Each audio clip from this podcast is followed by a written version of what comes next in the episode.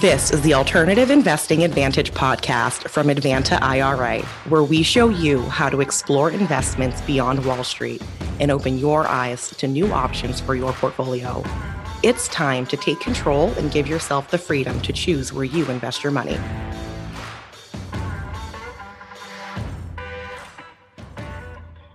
Hi, and welcome to another edition of the Alternative Investing Advantage podcast. Today, we're pleased to welcome on Josh Ziegelbaum of Legacy Group. We're going to be talking about investing in uh, coffee plantations in Colombia and Central and South America. So you don't want to miss that. So definitely stick around. Today on the download, the U S Department of Justice is investigating how three hundred seventy-two million dollars in crypto assets were stolen in a, in a breach right after the bankruptcy was announced for crypto giant F T X. This is just another big mess that is uh, surrounding Sam Bankman-Fried's helm of the crypto giant that has just been imploding over the past several weeks. Now he is in custody, uh, out on bail in California, awaiting the trial that is going to probably be rather protracted and long once everything is unpacked with uh, what could be one of the largest fraud cases in U S history. Again, it remains to be seen what actual charges are brought, what actually he may or may not actually be guilty of. So it is a wait and see on that one.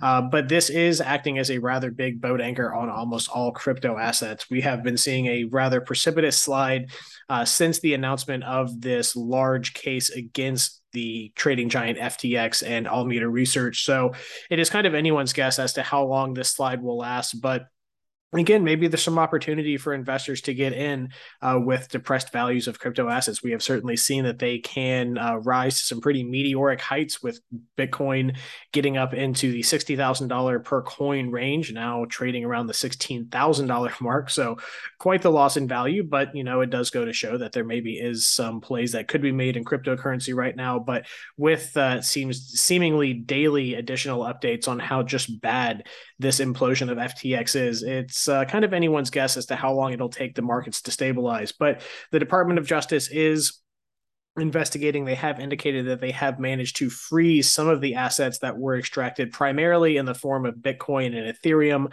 However, some of them in, have been run through uh, mixers, which are programs that are designed to hide the origin of different cryptocurrency assets. So it'll, it'll be interesting to see just how much of this three hundred seventy-two million dollars worth of assets can actually be recovered. Now, in other news relating to tech, uh, again, this is a manufacturing company, but the news of Tesla, uh, some bad news today. They have announced that they are shuttering their production of their Shanghai facility for the foreseeable future, as demand is definitely not there, and they are also having supply chain issues. This has just marked a terrible, no good, very bad year for the company uh, that was once one of the most valuable in the entire world. They have seen seven hundred billion dollars wiped from their valuation. That is a whole lot of value being wiped for their valuation as of Tuesday. Now, this is um, almost a uh, eight percent uh, reduction in share price just today on this announcement. So that is Uh, you know, quite the uh, quite the amount of reduction in just one day on the news of the shuttering of the Shanghai plant. However, the more telling story here is the fact that Tesla's value has reduced to pre-pandemic levels. They saw their share price rise to almost over four hundred dollars per share, and now it's trading in the mid to low one hundred dollars per share price. So definitely something to watch out for. Um, you know, again, maybe there's a play with the depressed value, but with them talking about reducing production and also coming out with other discounts for individuals that are going to be taking delivery of cars by year's end, uh, the immediate future is not looking too great as far as the value of their share price out of Tesla. So seeing how long that Shanghai production facility is going to be closed for, most econ- economists are seeing a cooling period of demand for many goods out of China, whether that is finished goods, raw materials, things going into and being sold in China is definitely a slowing uh, demand market. So again, kind of, kind of a wait and see on how this is actually going to play out. Interesting news out of transportation, though. Southwest Airlines, uh, once the darling of everyone that wanted to travel with two check-free bags, is seeing the blues today as they have canceled thousands and thousands of flights over the past several days. Over the past five days, they have seen a six percent reduction in share price and almost an eight percent drop in price today alone on trading. Now, averaging that out over the past five, it's about a six percent reduction in share price. But an interesting tell is that as of Tuesday, twelve twenty-six, nineteen thirty-seven, they accounted for over eighty percent of all canceled flights in the U S. Uh, that is absolutely wild. They had almost twenty-four hundred canceled flights as of twelve twenty-seven, the next highest car- carrier being Spirit with less than one hundred. That's absolutely crazy. Uh, thinking about a U S domestic airline that has a relatively new fleet just being hammered by inefficient workflows, weather, different infrastructure issues. Um, you know, if you are invested in transportation and you hold some Southwest, uh, definitely some, some some things to look at as far as uh, inefficiencies and issues that are happening there. Now, last week I reported that the country of Oman, uh, a Gulf, a Persian Gulf country which is rich in oil reserves, was planning on increasing their amount of oil production, which I mentioned was kind of strange, as most of the uh, Persian Gulf countries kind of fall in line, if they're not a part of OPEC, uh, kind of fall in general line with uh, the general sounding and orders of what is coming out of OPEC when they have their meetings with regard to how much they produce and X, Y, and Z. It's normally kind of in line with what is what is stated by OPEC. However, Oman kind of breaking with that, so that they were going to increase production. And this week, they have announced a joint agreement with the countries of Japan and the United States to increase the production of liquefied natural gas, which is good news for those of people that are heavily reliant on heating this winter, or in greater need of uh, energy consumption this winter, as this is a very widely used energy product for those types of applications. So interesting to see that this is actually coming to fruition of something that is being done. Um, hopefully this alleviates some issues that people are going to be having with uh, heating and cooling and energy costs this winter. So good news uh, with the announcement of the of the joint production plan between Japan, Oman, and the United States. This has been The Download.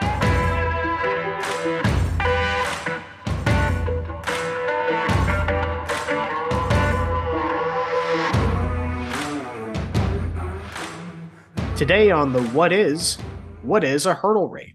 A hurdle rate is a minimum rate of return or a pro- projection of investment required by a manager or investor.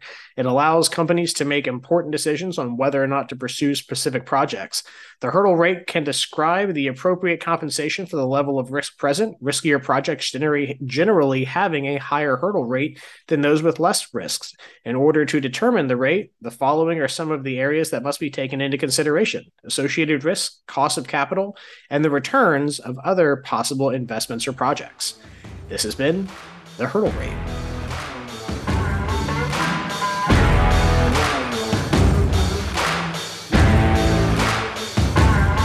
Hi, and welcome to another edition of the Alternative Investing Advantage podcast. Today, we are pleased to welcome on Josh Ziegelbaum, who is the Director of Investor Relations with Legacy Group. We're going to be kind of talking about some interesting stuff today. You know, we've talked about a lot of different types of real estate, different investments on this podcast, everything from, you know, investing in crime scene cleanup houses to commercial real estate to private equities. But we haven't touched on coffee, um, you know, something certainly uh, most of us, I would say, are pretty used to, but maybe aren't really familiar with the investment side of things. So very pleased to welcome on Josh today. We're going to kind of get into, uh, you know, investing in emerging markets, uh, Central South America, and, you know, what investing in different aspects of this market uh, entails. So Josh, maybe give us a little bit of background about yourself, you know, how you got from, you know, your start in your career to where you are now, and then we'll branch off and, and get into the nuts and bolts of of this type of investing. Thanks, Alex. It's great to be here uh, recording this podcast with you. Let me give you a bit about my background and my roots and how I got to where I am today. So I was born and raised in central New Jersey. Um, out, out of school, I, I went to Rutgers University, where I studied economics. And once I graduated, I started immediately in financial services. So in my early twenties, my first Uh, job in the industry was in insurance. I was with Northwestern Mutual for about a year, kind of quickly realized that I wanted something a bit more dynamic than that. So I started in banking. So I climbed through the ranks at Wells Fargo and Wells Fargo Advisors, uh, worked there for about six years. Most recently, my last title was as a private banker, managing relationships at the bank of high net worth individuals and business owners.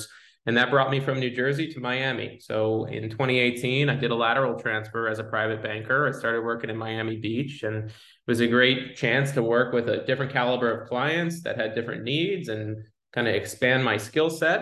Uh, after being here for a year, in, in twenty nineteen, I, I transitioned over to private equity. I met the partners who I work with today, a Legacy Group, Cole Shepard and Adam Jason, and we focus on investment opportunities in Latin America that produce high social and environmental impact. And we do private placements, early stage company investing.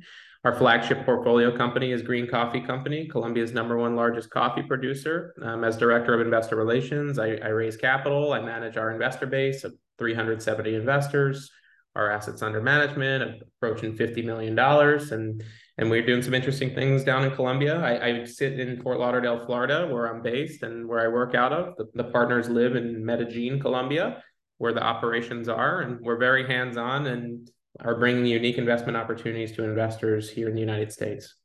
Awesome. Yeah. I've, uh, you know, throughout my career of, of doing, you know, strictly alternative investments for about the past ten years, I was one of the more interesting things that I found, um, you know, coming into this, you know, I, you know, coming out of college, you know, you have a general understanding of, you know, here are assets in the United States, there's hard assets, there's securities, and, you know, kind of getting into, you know, I understand real estate, X, Y, and Z. When I first got my first taste of investing in Central and South America, you know, it was, it was definitely kind of a paradigm shift of a way of thinking of thinking, okay, well, you know, people think about investing, you know, just in a certain light, but just how much different it really is from what you do in the United States, especially for U S citizens investing in foreign countries in Central and South America. Um, you know, just, you know, the different kind of issues and, you know, things that you have to overcome to do that now, which I find very interesting. And I could go on for, for hours on that. So, you know, for the, you know, the aspect of what Legacy Group is doing, what was the initial aim? Um, you know, you said Green Coffee Company is kind of the flagship of your portfolio. What was the initial aim of the investment side of this? You know, coffee is kind of easy to understand. You know, you plant, you know, coffee bean producing things and coffee bean producing regions, you harvest, you sell, basic economics kind of plays into that. But let's talk about the investment side of things. You know, what was the opportunity that was seen? Because, you know, any investment, there has to be some type of opportunity for growth. So what was kind of the initial, you know, onset or outlay of capital for what you were trying to accomplish, and what were some of the issues that you ran through along the way? And let's just kind of go from there. Sure. So I would love to unpack that. So we did our seed funding round in twenty eighteen for the company, and the company was founded prior to that in twenty seventeen, and it was birthed for investors based on their needs. So we had high net worth individuals that were interested in alternative investments, particularly real estate investors who like real asset backed investing.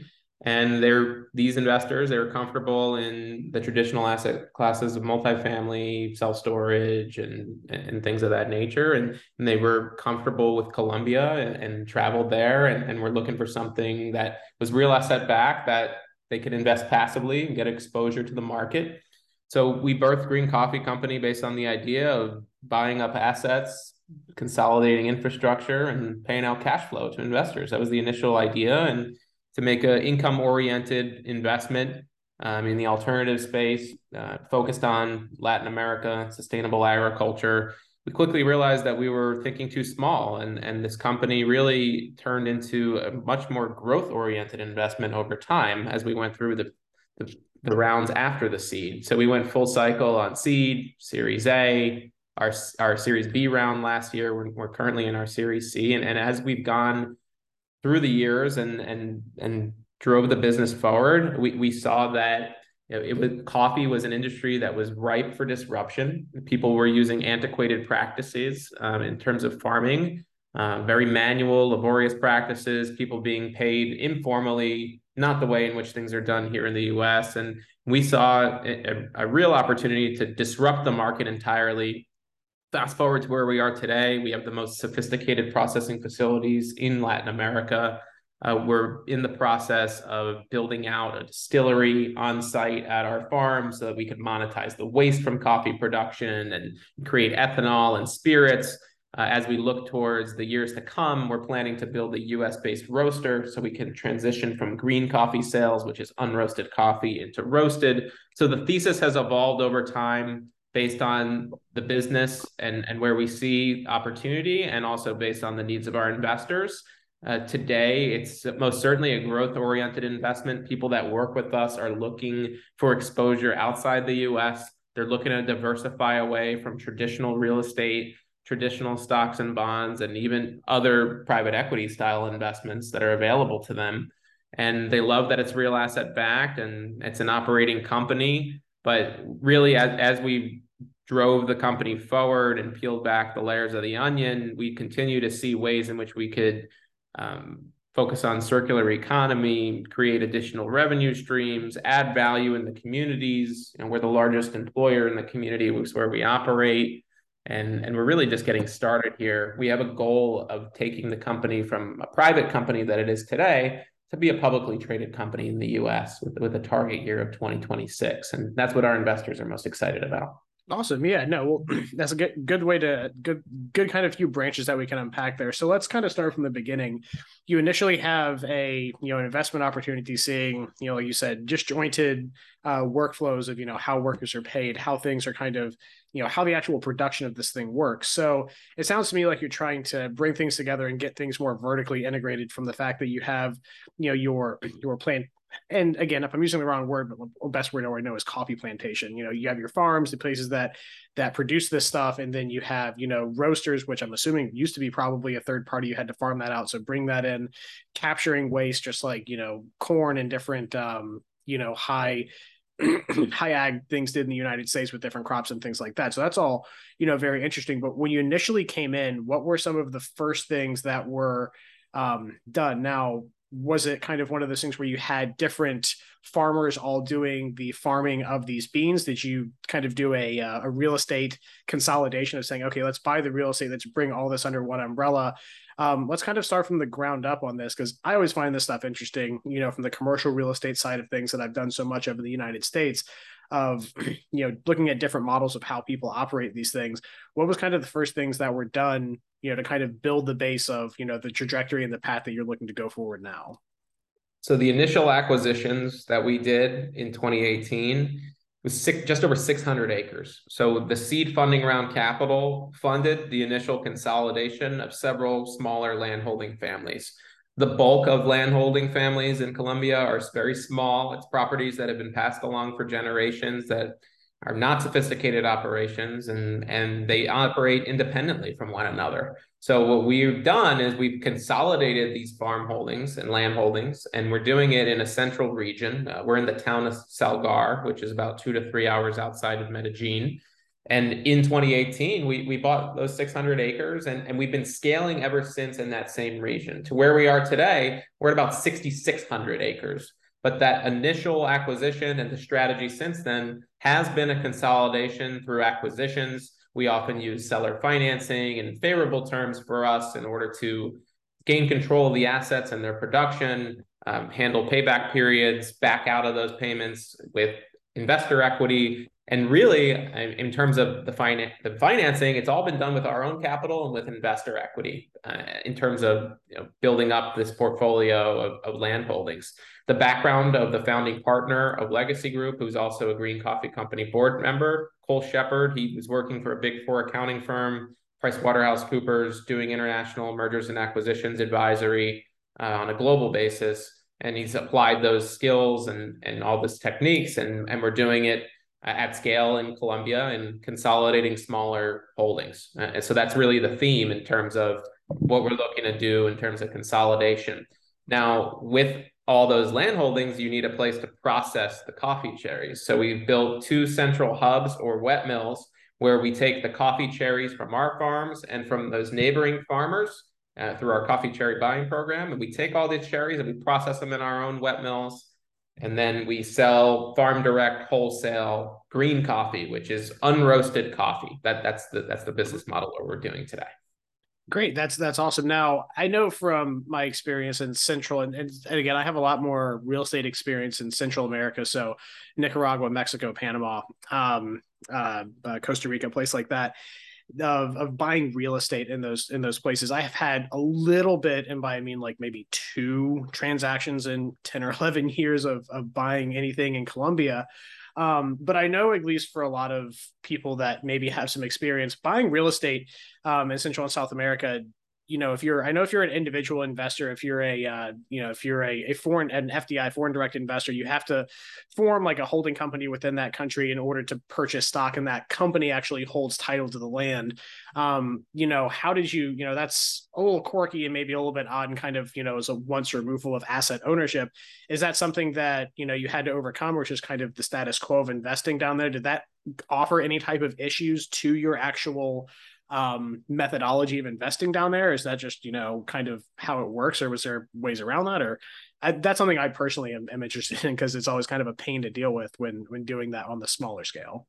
Yeah, but that is most certainly how things are done there. You know, as a foreign investor, you would need to own through a fiduciaria or, or a foreign entity, or, or what is a local entity there in Colombia.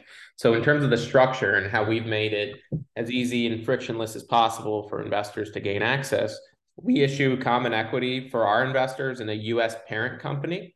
And under that parent company, we have operating subsidiaries that are wholly owned by the parent. And those subsidiaries are Colombian entities.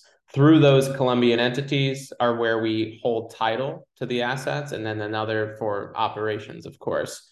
So investment in terms of what how our investors are concerned, U S common equity, but you're right, we do have to overcome that hurdle of, of ownership, and we've done so with operating subsidiaries um, in Colombia. Yeah, and that's what I, I, I never like to make an assumption, but I kind of in the back of my mind thought so. It was just, it's one of those things where, you know, it's interesting just looking at, you know, how, you know, with as diverse, when you say Central and South America, unfortunately, you know, uh, people in the United States have a tendency to kind of lump, you know, a continent and a half together when it comes to different uh, cultures and everything. But there is a big commonality thread once you get to the Mexican border, going all the way down to uh, Chile, like of like a general way that things are done as far as real estate for a lot of those countries. There's nuances here and there, but that, you know, it's just something I always like to ask when I don't have a lot of experience. So, um, you know, definitely interesting to know, because that's one thing that I've had clients that want to invest in Central South America and other places that get hung up, because there's a lot of issues, you know, whether it's, you know, you know, income reporting for FATCA, whether it's, you know, how these things are actually structured or how you own these things of, you know, most people want to make sure that the investment is in a U S company. Externally from that, they could have foreign investments, but having that U S common share basis of your investment is a big benefit to a lot of people, and not so much to the I R A side of things. You know, you can own foreign stock in those kind of, in these kind of accounts, but, you know, good to know that's at least kind of how that's initially done, because it makes things a little bit simpler for the investor. So from the aspect, you know, that's kind of how you're structured. You have the, um, you know, the roasting of the coffee cherries. So from there, what were some of the issues that you ran into? You know, you, you know, real estate acquisitions are kind of real estate acquisitions. You make people that own the land a good enough deal, make it enticing for them to want to sell, whether that's owner financing or a cash out. Um, you're buying in a centrally centrally located region. Obviously, that makes things like transportation and, you know, getting to all of your assets a lot easier than having to drive clear across countries to, to these different places. So what were some of the issues? Um, you know, I, I, again, I see the definite the benefit in, you know, bringing the uh, processing of this stuff, but I got to imagine that, you know, it wasn't as easy as just buying a piece of land, putting a, a processing facility on it. So what were some of the the hurdles and some of the learning experiences that y'all had um, from trying to implement this investment strategy of consolidation of land and production to consolidation of land and then the production of the actual uh, raw material? It's definitely a relationship-based business. So even just starting from the acquisitions, you know, it's not as simple as just identifying buyers and, and making a deal. I mean, there is really no liquid market for buying up coffee land, land holdings, right? So we have to negotiate with people in person in rural areas, often speak to many members of the family, and those negotiations could go months, even years in certain cases. So today we're the known buyer in the region, and people come to us. Yeah. Uh, when we started this, and even you know, not too long ago, we, we would have to actively seek out acquisition targets. So building those relationships over time has been key, and having the local knowledge and expertise in order to do our underwriting on the proper cost and price that we need to pay, what terms of uh, CapEx and monies are needed to build out the farms that we're acquiring to get them at full capacity. And, and, and, and also, you know, in terms of production and what we do operationally as a team, you know, bringing in key talent uh, I don't want to say it's been a challenge, but it's been something that's been crucial to our success. So bringing in our C E O and president, Boris Wollner, several years ago, who is a twenty-five year veteran of Colombian agriculture. Uh, one of our advisors, Marina Restrepo, former chief agronomist at Starbucks in Colombia. So bringing in the key talent in order to drive forward the business plan has been very important to us and and crucial to our success. And that hasn't been easy. You know, we we you often have to go to multiple interviews, find the right person. Sometimes you try someone and it's not the right fit. So we're constantly learning and growing as a team who who fits where in the organization. And um and yeah, and then from a technological standpoint, you know, the vendors that we need to to buy the equipment, you know, we're bringing in technology from developed Europe and and other parts of the world. So building out those relationships over time, I don't want to say it's been a challenge, but it's been an important thing we've had to overcome, uh, and, and it's something the team's done a great job of, I'd say. Yeah, absolutely. So, yeah, I can imagine, and, and for the most part, these um, farms are in a relatively rural areas, correct? They're not, you know, kind of on the outskirts of places like Medellin. Am I am I correct in that assumption? Yes, it's Salgar, the town that we're in now. I, we're going to be expanding out of Salgar, but our central operations are, are there now. It's two to three hours driving outside of Medellin, so it's definitely rural. We're the largest employer in the town, and um, yeah, it's definitely a different vibe than you'll find in, in the city, of course. But um, very easy access, I, I, could, I would say. You know, there's roads to Medellin, and Uh, we'll often take uh, investors and visitors out uh, by helicopter, and helicopters twenty minute ride from, from the city. So it's it's it's okay. Pretty quick to get out there, but it's definitely a rural location. Yeah. So did you have any like issues with, and, and I don't know necessarily how high tech a uh, you know coffee cherry processing facility is. Uh, did you have any issues with like building infrastructure out there? Um, you know, or was it kind of, you know, is it, is it basically just kind of like bringing in some heavy equipment? It's not like you needed to, you know, you're not building a data center in the middle of the jungle, but, you know, obviously there, there might be, if it's very rural, you know, issues with just building something that, you know, from scratch. Did you have any kind of issues with the actual um, hard infrastructure for your plan? I wouldn't say we've had issues, but it's definitely, it's more complex than, than you might think. We are building data centers in the middle of a rural area. Like we are actually doing that at, at our facilities. We have an entire control room that collects data from the farms. We have sensory equipment on the farms, um, and we have a fully automated wet mill, which is operated by engineers and, and a small team. So it's it's really an incredible amount of equipment. It's not just a couple pieces, but we've sourced equipment from all over the world in order to create a fully automated wet mill processing facility. And we do have the data center and equipment and all that on site there. And we have a, a duplicate facility that we just did uh, recently in the last few months. So at the in October of twenty twenty-one, we opened our first wet mill with data center and all that. And then a few months ago, we opened our, our most recent one in another farm location in Salgar. So a lot goes into it. I could tell you we learned a lot doing the initial facility in October of last year. And that was a very, we had a strong learning curve that was already established going into the second facility that we built out this year. But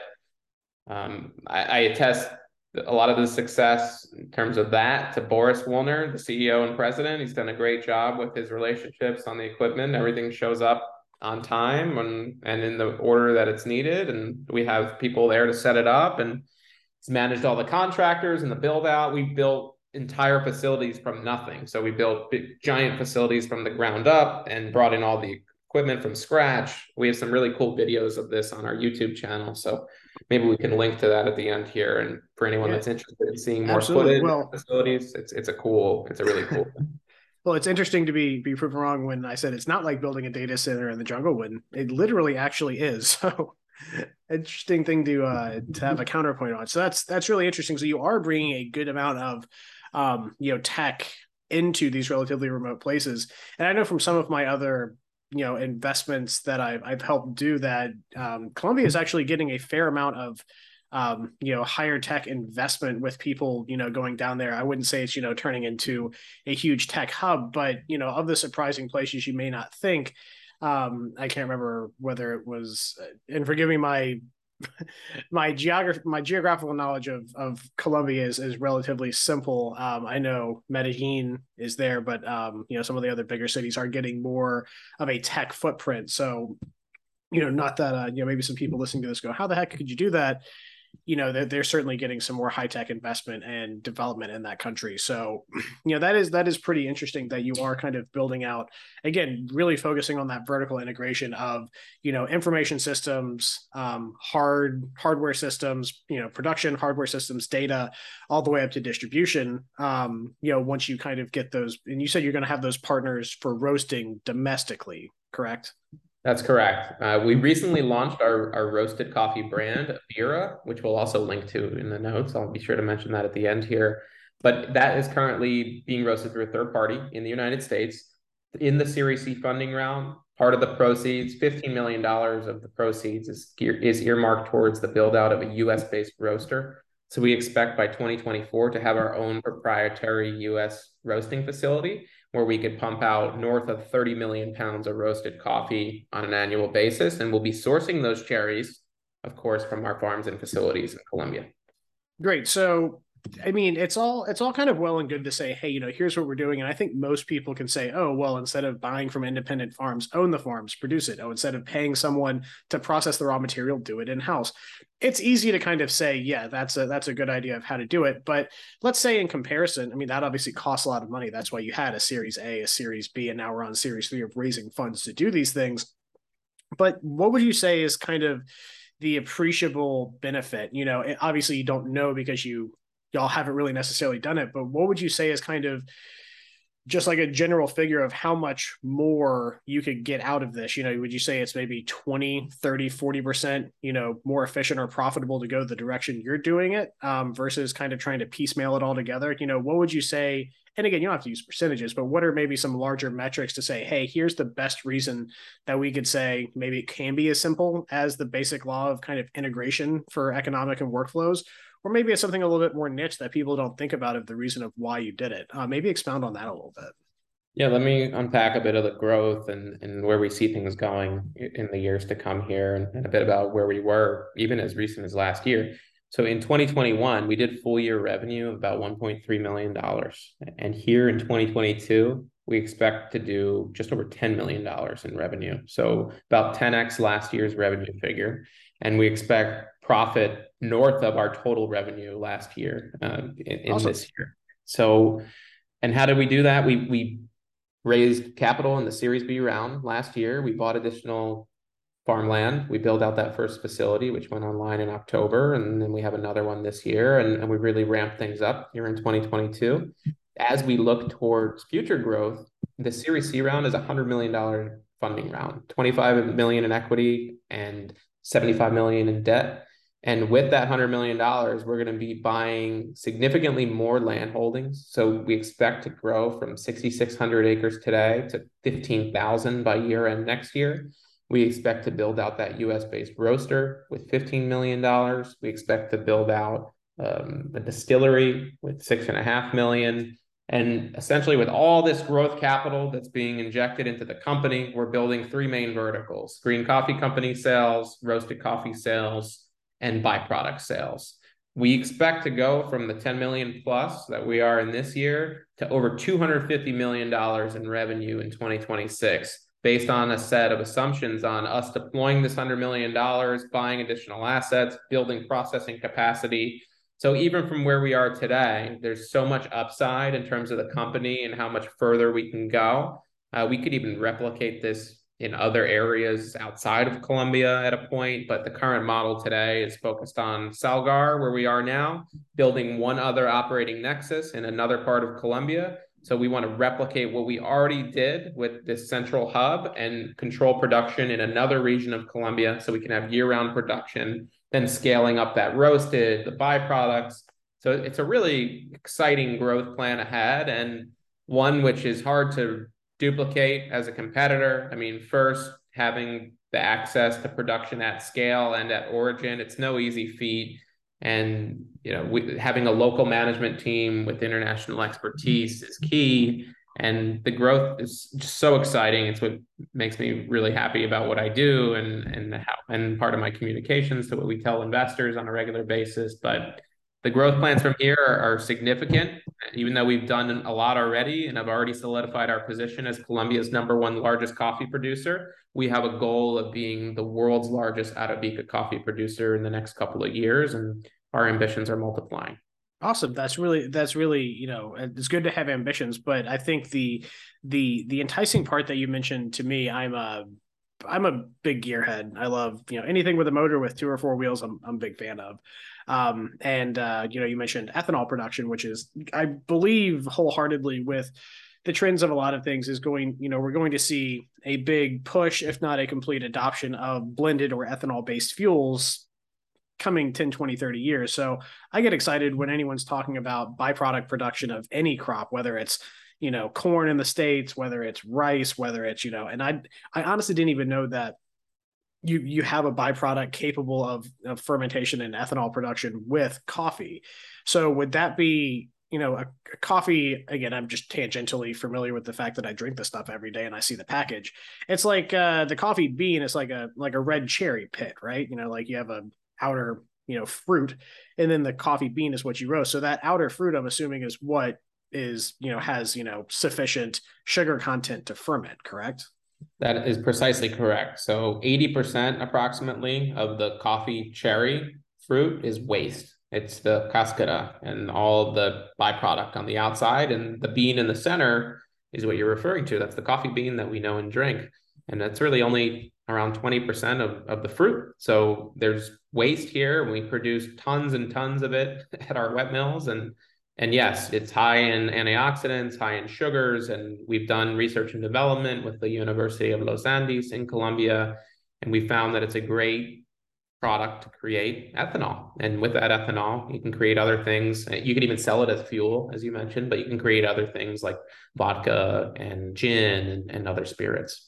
Yeah, absolutely. I, uh, you know, I just, I just, it's, it's always really interesting when you learn something new like that. So what it currently, what do you do with that byproduct waste? Is there any like secondary market, um, you know, for stuff like that, like of animal feed, or is it just literally just tossed out into a big pile?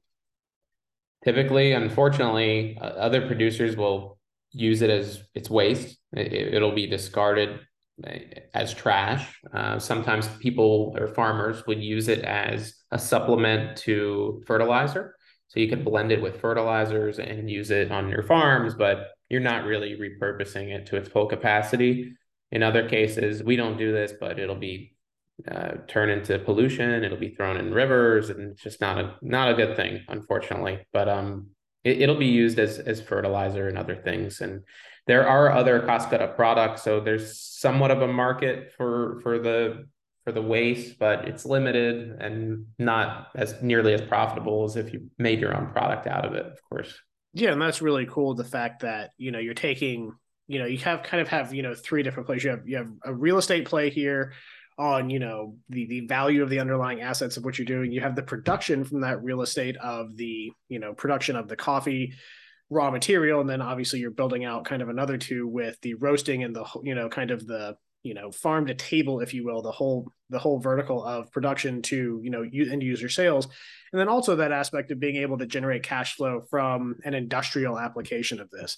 And I'm I'm always a big fan when you can look at, you know, any industry when they try to be, you know, more efficient, because I think efficiency not just in, you know, workflow from the capital aspect side, but just, you know, our steward being stewards of our planet, um, you know, you know, put the little, you know, peace signs up and, you know, got to save the planet. But it's, you know, you can make money doing this stuff. You know, just throwing something away is never going to be the most beneficial thing, whether it's, you know, people using biofuel stuff to power a production facility or using natural gas from an oil refinery to help power it and this kind of stuff. I think that's really awesome. Um, and a, and a big benefit of, you know, an aspect of what you're doing that I find um, commendable. So, you know, best of luck with, with building that one out.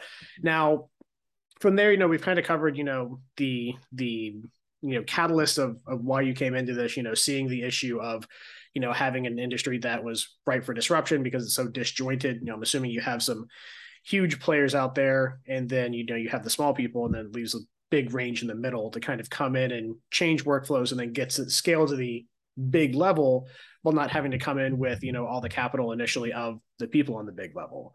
So, you know, from there, where you're at right now, um, you know, besides, again, some of the developments that are, you know, exciting to you, you know, in the next, let's say, two, three years, what are some of the, you know, things that are going to be in place that are, you know, you're excited to see happen, um, you know, with this, uh, th- this plan? I'm excited for us to unfold where we're going and, and delivering on the three pillars that we mentioned. So the continued scale through acquisitions through the end of next year. I'm really excited to see land holdings continue to grow. Uh, the Vodka and Spirit products, you know, by end of next year, early twenty twenty-four, we expect that vertical to start kicking off. And then fast forward to twenty twenty-four, about oh, two years from now, maybe a bit less because we're at the tail end of twenty twenty-two at the time of this recording, but that roasted coffee build out. So I'm just really excited to see this all take shape. You know, it, it's so incredible to be a part of this, you know, from, and even see where we went from the Series A to our Series B, watch the deployment of capital and how it's effectively done, how we employ people, the lives in which we impact in the communities. When I go and visit the farms, I, I just see the looks on the faces of our employees. It makes me really happy and that I can play a part in in their well-being. I'm, I'm going back in February, and I and I hope to speak, see some nice progress made since my last trip this year. And uh, even beyond that, and beyond Green Coffee Company, I know we have uh, goals of, of entering into other portfolio investments on behalf of our investors, bringing unique opportunities to market in innovative industries that we see as ripe for disruption, where investors could make outstanding financial returns. And, and, and then, of course, as it relates to the returns here, I, I'm really looking forward to seeing us go full cycle here. We're forecasting through twenty twenty-six an exit for our investors in Green Coffee Company. I know that's several years from now, but definitely excited to see how that all takes shape. We're dual tracking the company for sale or I P O. Um, our I P O track is, is our preferred method and our preferred exit. We're forecasting an eleven x net return on invested capital in our Series C round. So really looking forward to seeing this go full cycle and and and through an exit for our investor base.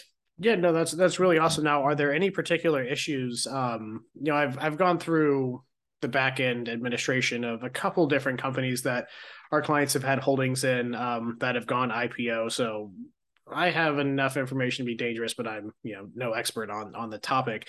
And I definitely haven't seen anyone, you know, a company, um, you know, I've worked with a big insur- a private insurance acquisition holding and a few other things. But um, as far as a company that holds, you know, primarily foreign assets, um, as, as y'all do, are there any particular, you know, roadblocks or things that you have to do to go forward with an I P O on a U S based market?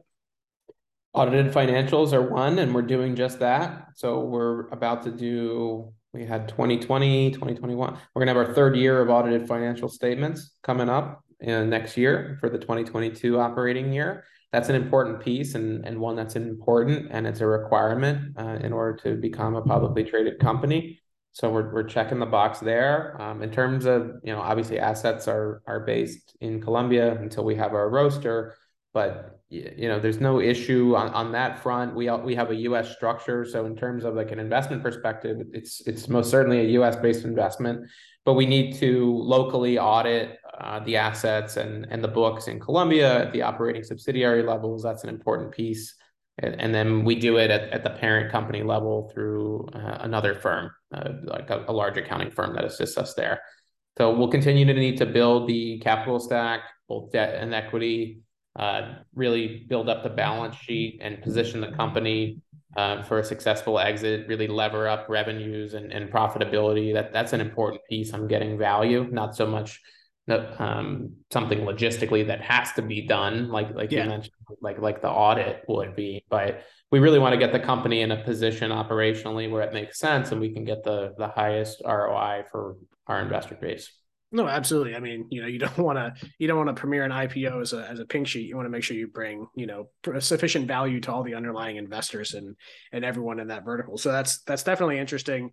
Um, you know, I've again, I've worked with, and I'm currently will, I will be working on an investment that's going public on a foreign exchange. So that'll be interesting. But um, I've never really dealt with, you know, one I just I always got to ask. You know, there's I P Os can be, you know, very boilerplate, or they can be unnecessarily complicated, um, and typically fall into that second bucket of being unnecessarily complicated. I've had um, one friend that worked in uh, high tech out in California with a few different companies, and he he would track through, went through an I P O, and then went to a different firm, was like, I'm never doing this again, got in with another firm, and then they had um, you know, an investor meeting and said, hey, we're positioning for an I P O, and he just keeps banging his head against the wall. But I'm like, hey, you got options, so it's not the worst position in the world. So, you know, I digress, but, um, you know, coming back to this full circle, you know, you have, you know, you, you've done all this stuff. Um, are there any other things that, you know, we kind of haven't covered that you think would be interesting to dive into? We got a few minutes left, um, in the interview. I've kind of asked most of the questions and gone down, you know, some of the, the rabbit holes that I've wanted to, but, um, anything that we haven't touched on that you think might be interesting for people that are interested for investing in Central and South America coffee industry? Absolutely. You know, several things come to mind, but one thing we didn't touch on too much is impact investing and the specific things that we do differently than the competition in that regard. I know we talked about innovation and, and operations, how we acquire land and all that, but we didn't really unpack too much on the social and environmental impact. So happy to touch on a couple of, of points that I think would be interesting to your yeah, listener here. Absolutely. Yeah. So in terms of formal employment, I mean, we provide formal employment for one hundred percent of our workforce. And this is something that's been in progress for some time. This is just not the way that business is done in, in Latin American agriculture, specifically in Colombian coffee. People, people are usually paid cash with no benefits. And if they're injured, so what? Basically, they're left to be on their own, and there's no health insurance, pension benefits to, on a substantial basis for, for people working in the sector.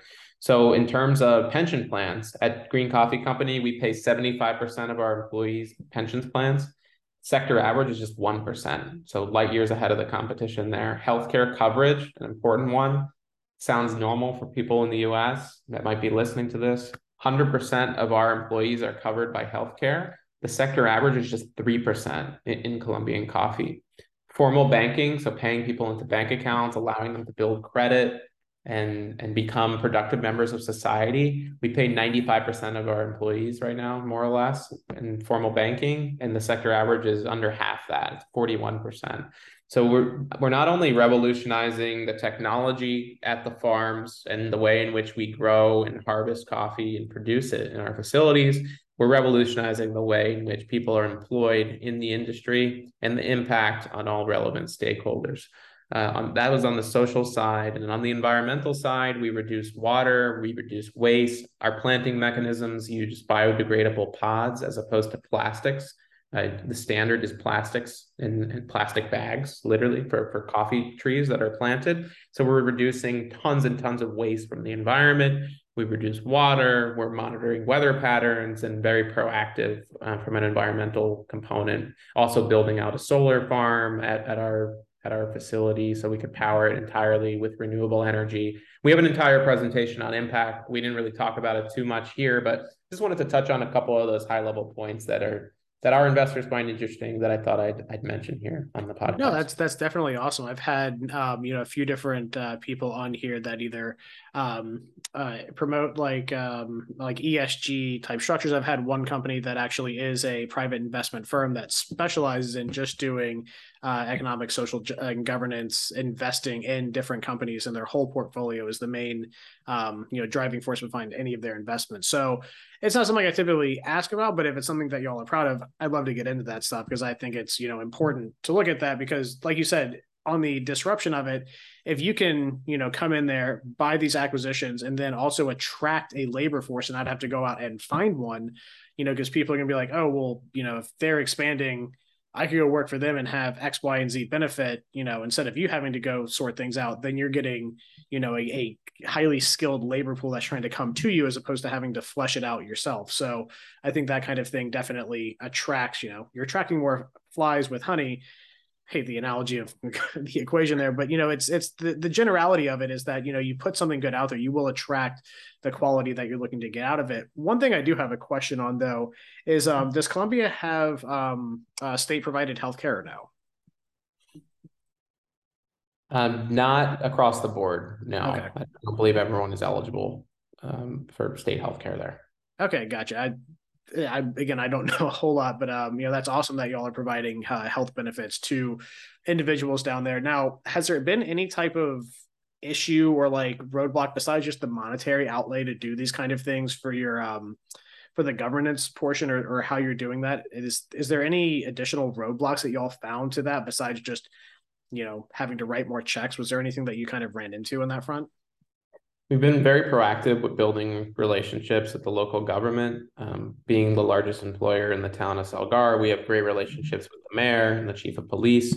At our recent inauguration of our, our second wet mill, we had a, an address prepared by the governor of Antioquia, which is the state where we operate. We had congresspeople and senators present uh, for the inauguration. Earlier this year, we received an award for Best Innovation in Agriculture from Colombian Congress.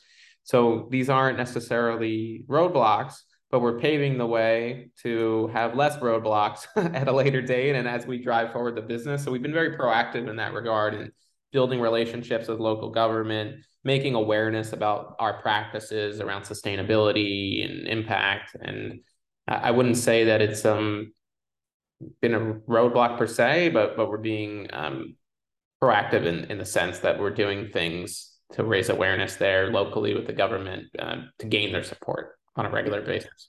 Awesome. Yeah, it's, uh, you know, to kind of bring it in for a landing, it's very surprising to me, you know, when you mentioned, you know, at the beginning of this, and for the background of people listening, I didn't have much of a background past just a, a general call with Josh just to, you know, introduce ourselves to what we were talking about. It is very surprising to me that there's still an industry as big as coffee that has as much opportunity to do what you're doing there. Um, you know, what you're doing, while in no means easy to execute, seems rather simple when you talk about it. You have something very disjointed, so you bring together the production, then you get processing, then you have all these things that you kind of learn if you're if you went to college, like kind of economics one oh one of increasing workflow and efficiencies, that there's something as big as coffee that was available to do this, um, you know, which I guess would go to show if you're looking to do something, there are opportunities out there in industries as big as something like coffee to allow you to, you know, make a profit or make an impactful investment somewhere. So that's one of the things that I found most interesting from our conversation was that there was somewhere as big as coffee, which is, you know, I would say like almost everyone at least is familiar with, if not consumes, that's over the age of like fifteen in the United States, um, that there's something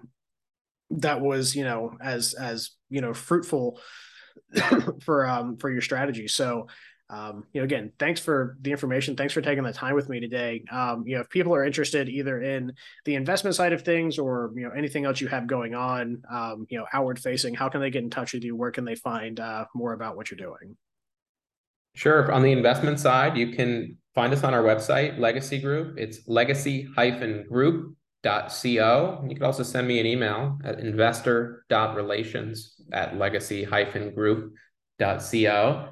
We also recently launched Abira, uh, the Green Coffee Company's roasted coffee brand. So if you'd like to order yourself a bag of farm direct coffee, we'd encourage you to do so. You can do that at abira coffee dot com. That's A B I R A coffee dot com. We also have a promotional code for you guys, or two of them actually. So Abira, buy one, get one, and first three free. That's for a subscription model. Uh, if anyone wants to try out our, our coffee on a subscription basis, uh, we can drop those links here as well as the codes for you all, should you be interested in visiting us at Legacy Group or, or visiting the Green Coffee Company's roasted coffee site through Abira.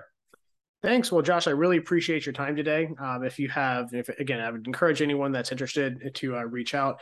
Again, I always appreciate everyone joining us for this edition of the Alternative Investing Advantage podcast. This is the last one of the year of twenty twenty-two. I want to thank everyone that's listened over the past year. This is going to be my fifty-fourth episode of this. Um, you know, thanks for tuning in. Thanks for being a part of this. And uh, we look forward to many more conversations. With that said, I hope everyone has a great rest of their day. Thank you for tuning in to the Alternative Investing Advantage podcast. Tune in next week for more investing tips and strategies. Want to hear more episodes of the Alternative Investing Advantage? Search podcast at advanta I R A dot com and subscribe.